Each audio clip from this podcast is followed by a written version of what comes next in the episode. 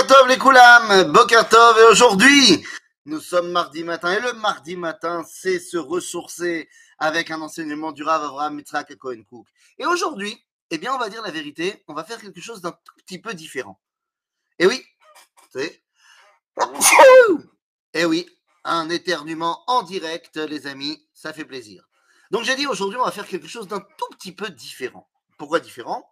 Eh bien parce que l'enseignement du Rav Cook sera comme on dit, comme ça.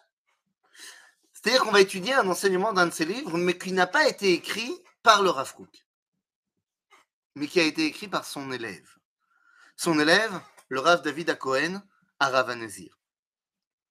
Alors de quoi parle-t-on? Le Rav a écrit, a mis en forme plusieurs des livres du Rav Kook, dont Oroth Kodesh. Et dans son introduction de Horot Kodesh, l'introduction vient donc du Nazir et pas du Rav Kook, eh bien, le Rav Nazir va se dévoiler un petit peu. Entre parenthèses, lorsque le Rav Kook verra la première version de Horot Kodesh, eh bien, il dira à son élève Enfin, je me dévoile. Maintenant, je comprends ce que j'ai voulu dire grâce à toi.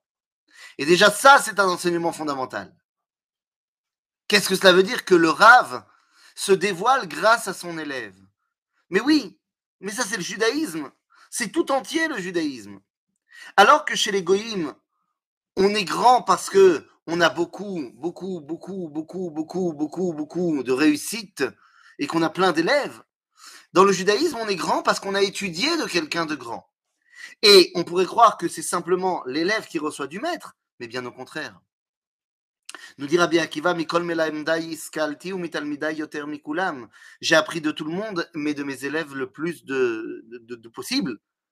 Parce qu'en fait, l'élève a reçu l'enseignement de son maître. Mais la Torah n'était pas à son maître, elle vient d'Akadosh Baruch elle transite par le maître. Et donc, des fois, l'élève comprend des choses que le maître a dit.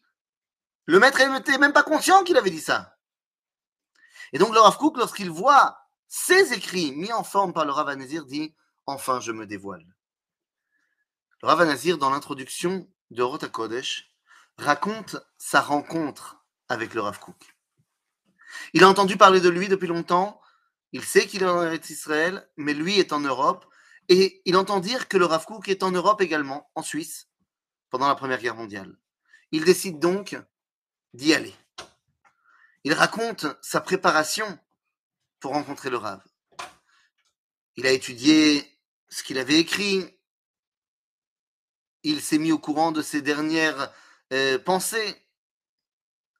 Et il écrit que après s'être trempé dans les eaux du Rhin, il fait son chemin vers le Rav Et lorsqu'il le voit, lorsqu'il arrive chez lui, il le voit en train d'étudier avec son fils, la halacha, la Gada, et puis la philosophie grecque. Et là, le Rav Nazir est très déçu.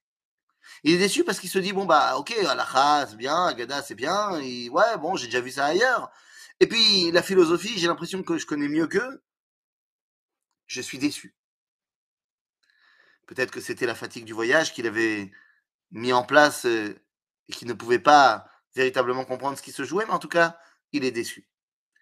Il dit bon bah il est trop tard pour rentrer chez moi, je vais dormir ici et demain matin je reviens, je reviendrai chez moi. Et il écrit al mishkavi lo libi. Mais sur mon lit, je n'arrivais pas à trouver le sommeil. Mais c'est pas possible.